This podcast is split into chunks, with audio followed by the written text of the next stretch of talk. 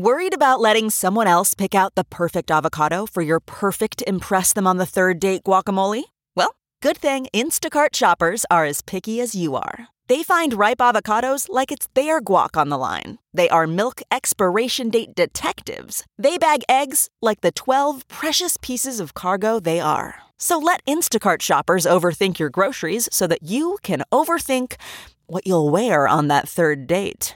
Download the Instacart app today to get free delivery on your first three orders while supplies last. Minimum $10 per order. Additional terms apply. CarMax is putting peace of mind back in car shopping by putting you in the driver's seat to find a ride that's right for you. Because at CarMax, we believe you shouldn't just settle for a car, you should love your car. That's why every car we sell is CarMax certified quality so you can be sure with upfront pricing that's the same for every customer. So don't settle. Find love at first drive and start shopping now at CarMax.com. CarMax, the way car buying should be. This episode is sponsored by Minima.global and Circle.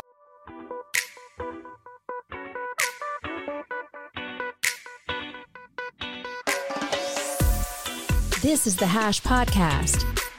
Stay informed with the latest on Bitcoin, ETH, the metaverse, Web3, and more with stories that matter to the crypto world. All on the Hash for your ears.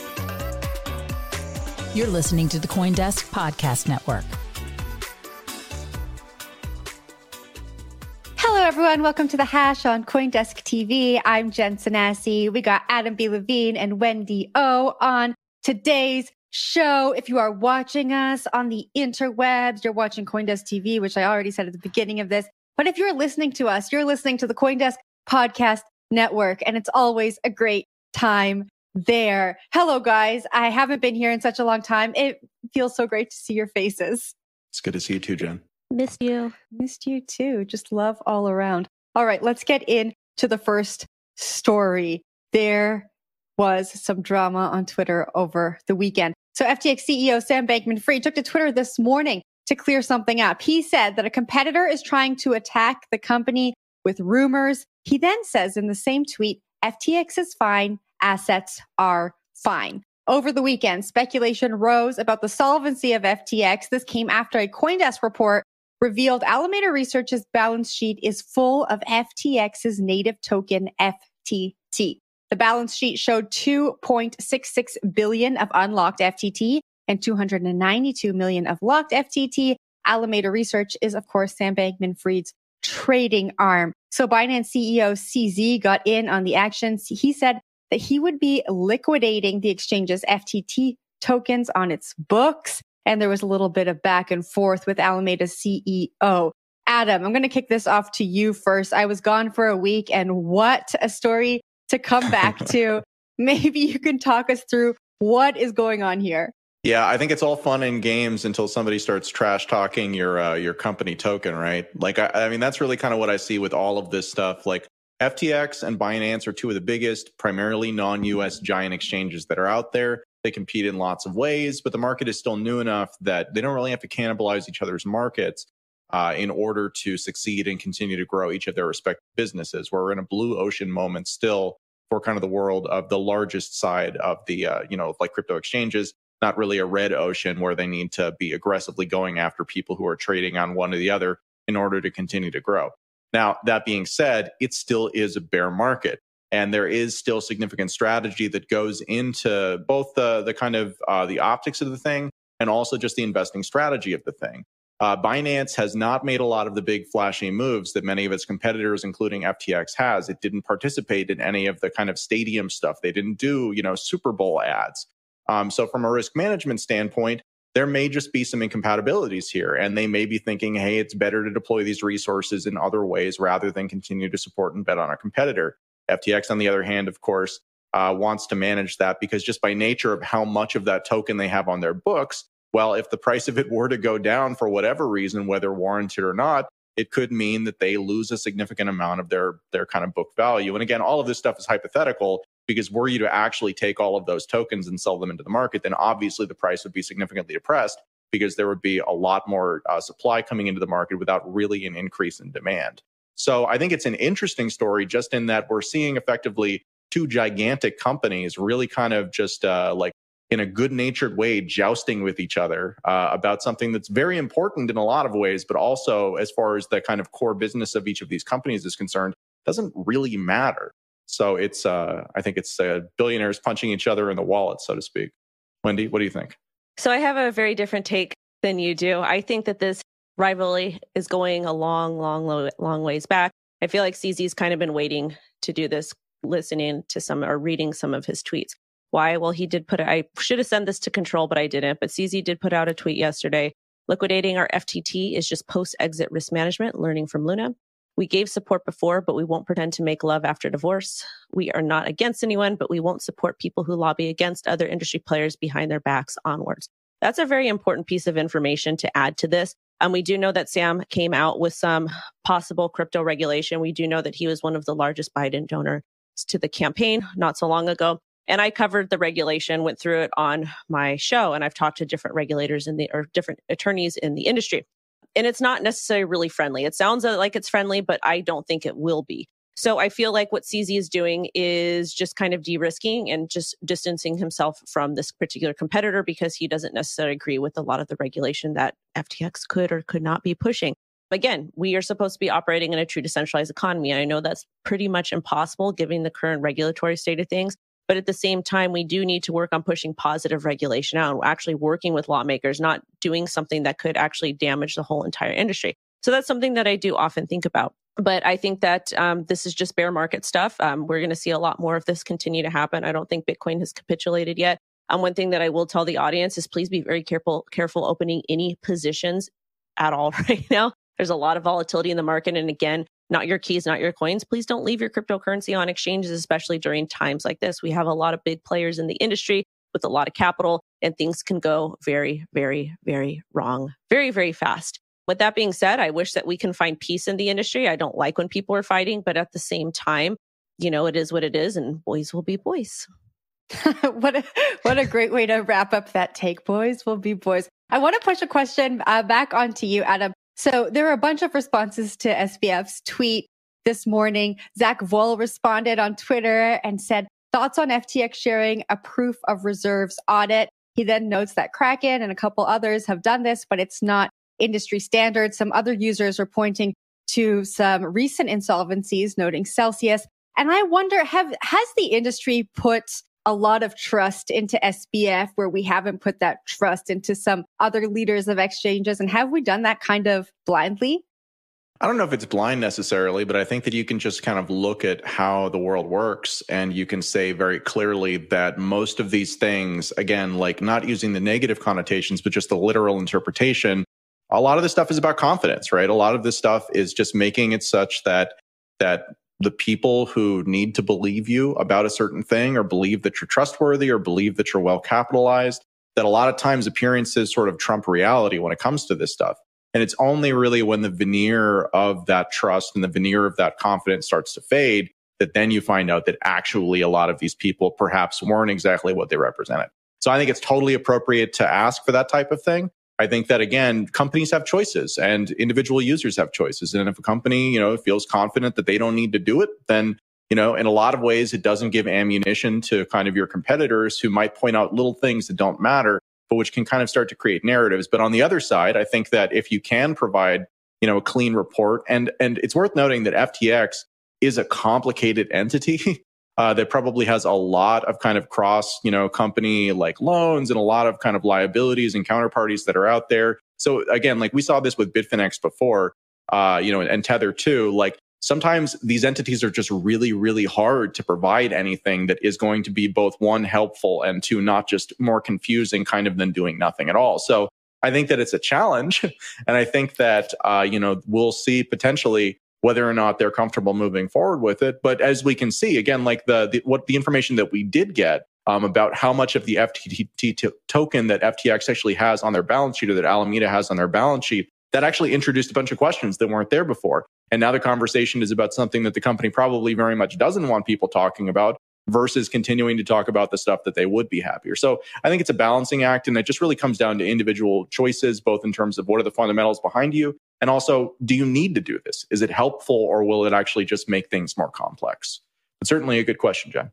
Well, thank you. When I asked the question, Wendy nodded and mouthed yes. So I'll give Wendy the last word on the story before we kick it off to hers. I think it should be industry standard. We work in crypto. Things are just supposed to be decentralized. The whole reason why we love Bitcoin is because you can see these transactions, even though that they're immutable. Everything is open source. Like we should hold these big entities more accountable. Like they have, they, they are capable to show us everything on chain. That's what crypto is. Um, unless you're using privacy coins. So I think moving forward, hopefully in this next bull run, we'll set new industry standards and we will require people, these big players, to be a little bit more transparent. I think that would be positive. I think it would be a good thing to an extent. And I also think that that could potentially show regulators, hey, we're transparent. We're the good guys here. If somebody is doing something bad, you can see it. It's all public. But I think we have to talk about my story because again, some more drama. And Jen, you are not allowed to take any time off because apparently when you leave, things Everything just hit the fan. Close up. All right. OpenSea breaks silence on NFT royalties, but creators don't like what they hear.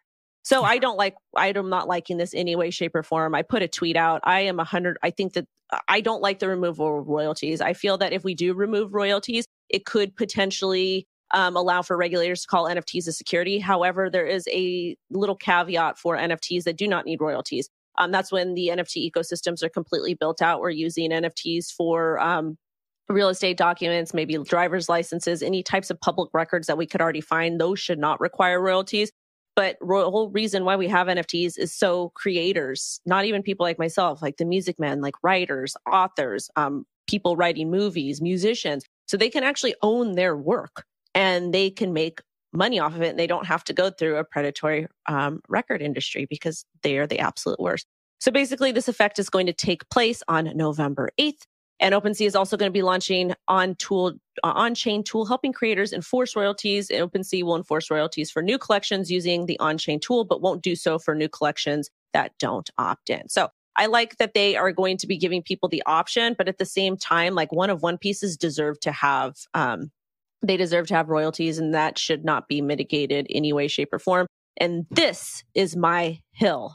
I'm going to toss it over to Jen.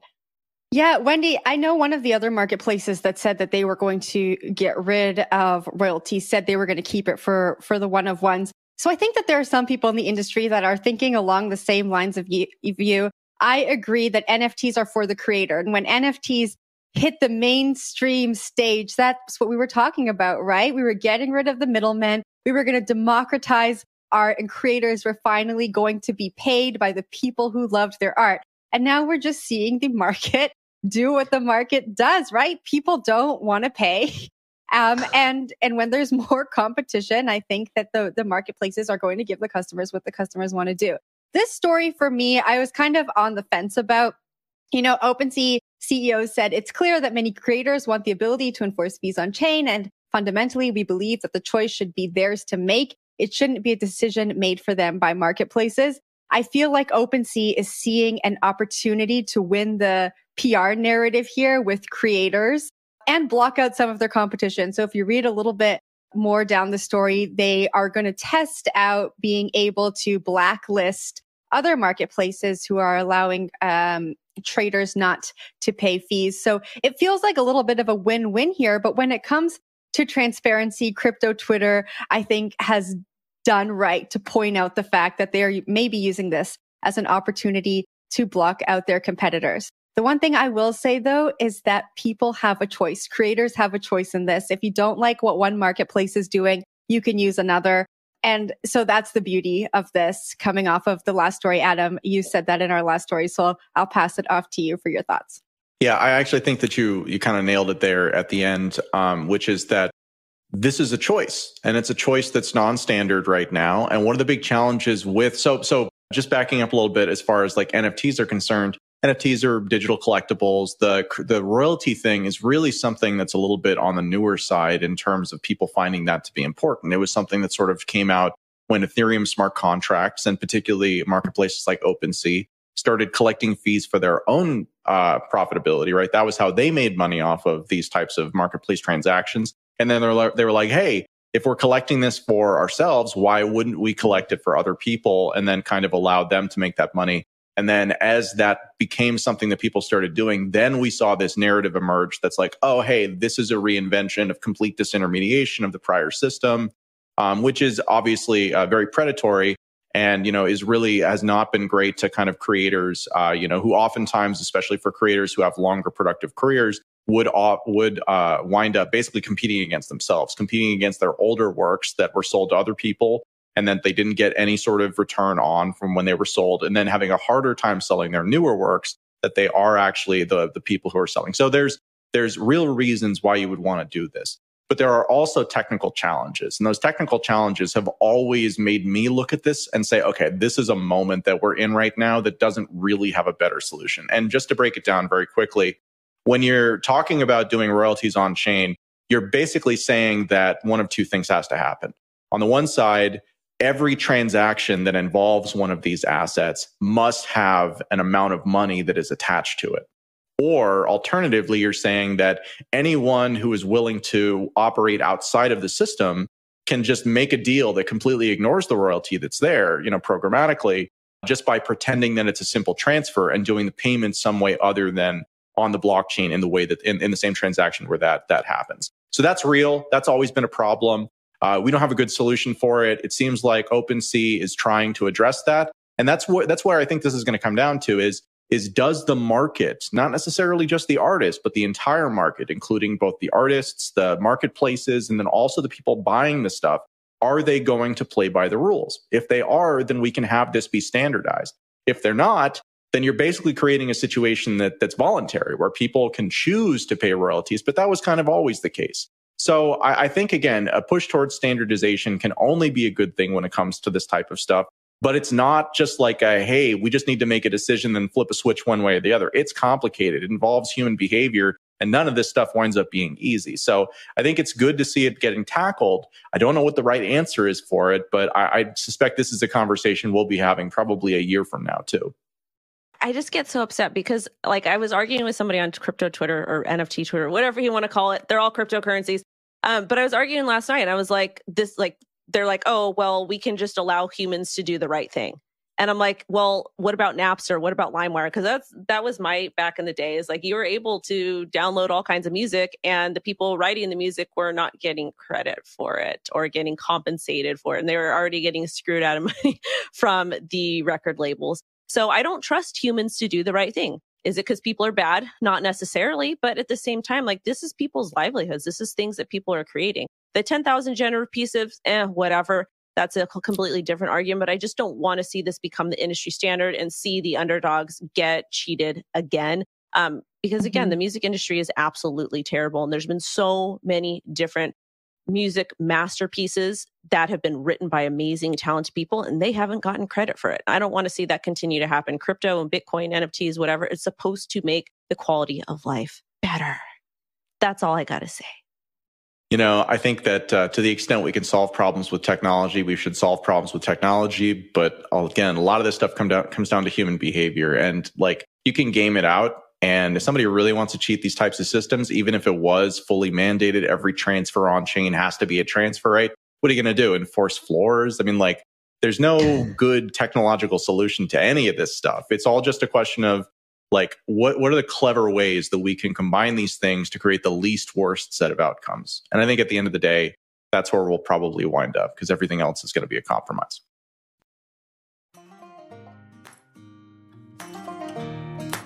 so here's a big question. What's the most important thing about crypto? It's not transactions per second it's not convenience and it's not even smart contracts. It's decentralization to achieve censorship resistance so we can all be free.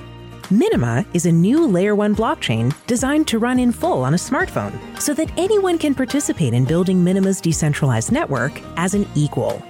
Join over 300,000 Minima node runners on the incentive program today to start earning Minima every day until mainnet launch.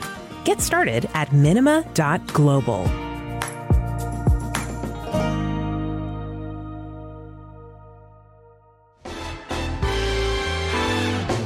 This episode is brought to you by Circle, the sole issuer of USDC and a leader in crypto that's held to a higher standard. USDC is a fast, safe, and efficient way to send money around the globe. USDC is always redeemable one to one for US dollars. and has over $45 billion in circulation as of October 13th, 2022. Plus, Circle posts weekly reserve reports and monthly attestations of reserve capital, letting users know that USDC is safe, transparent, and compliant with regulations. Just go to circle.com backslash transparency to see why USDC is a trusted stablecoin.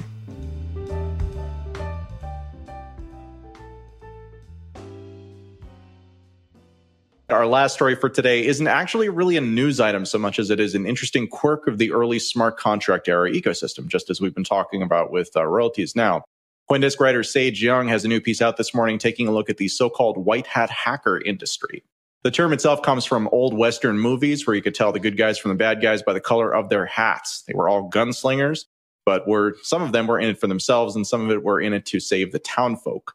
In the world of computer security, the comparison is pretty direct. Black hat, black hat hackers uh, wreck systems for fun and profit, while white hats try to keep the web safe by finding and reporting issues before they're exploited. But things get a little bit messier when you get into the world of Web3.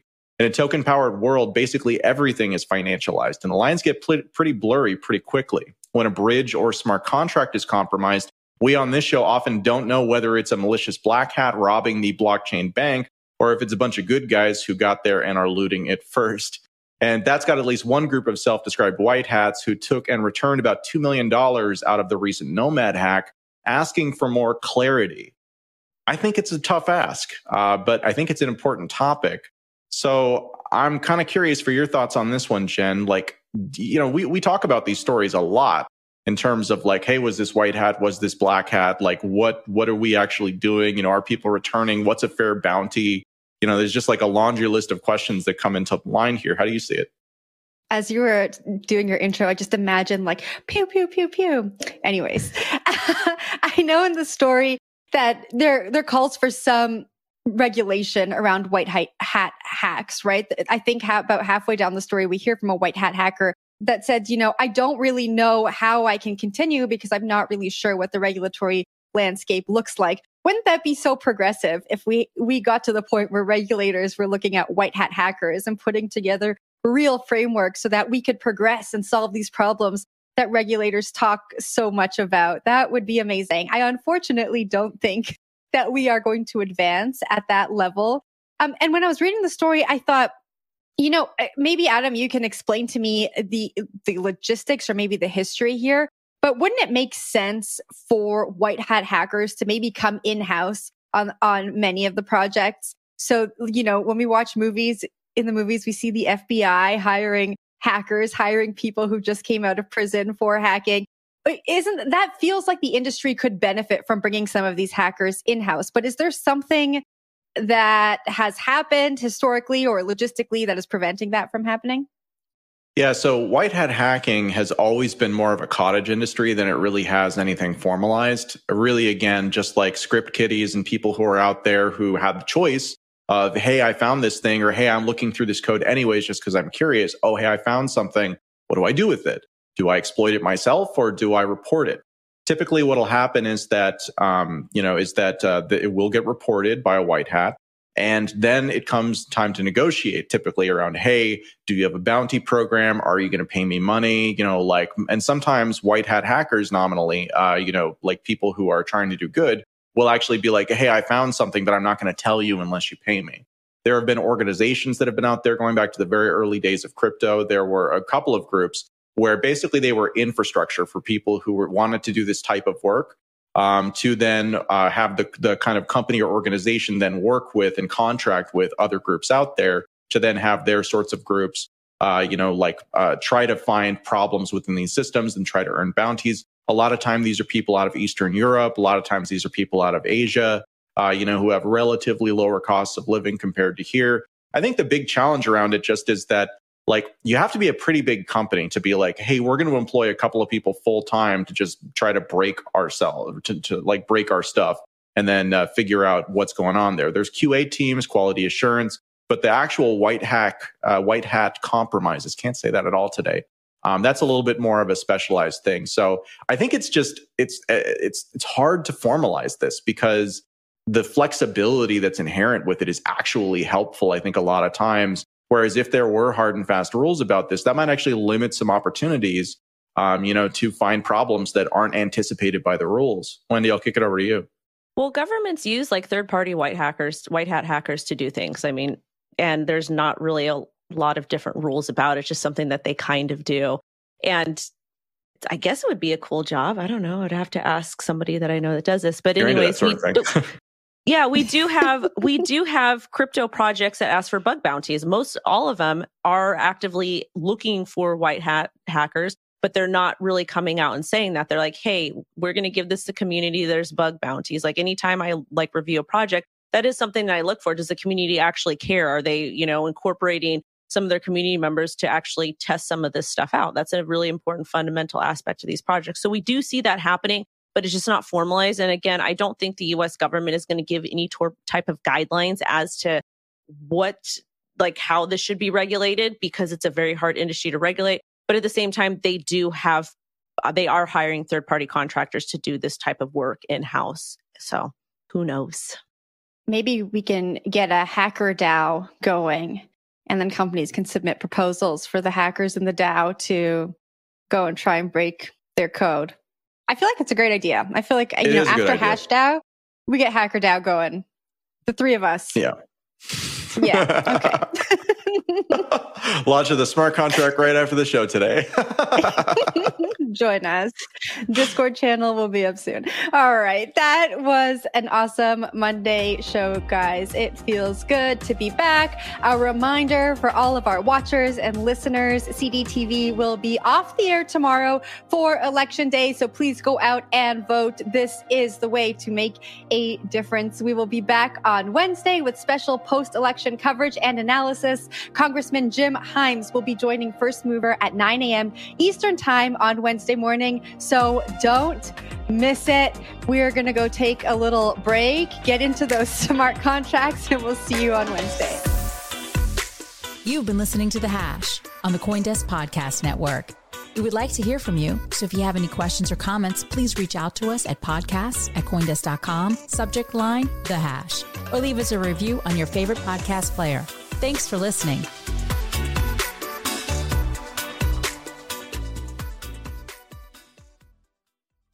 With Chime Secure Credit Card, you can start improving your credit scores with everyday purchases and regular on-time payments. Get started at chime.com slash build. The Chime Credit Builder Visa Credit Card is issued by Bancorp Bank N.A. or Stride Bank N.A. members FDIC. Results may vary. See chime.com for details. Terms and conditions apply. Go to chime.com slash disclosures for details.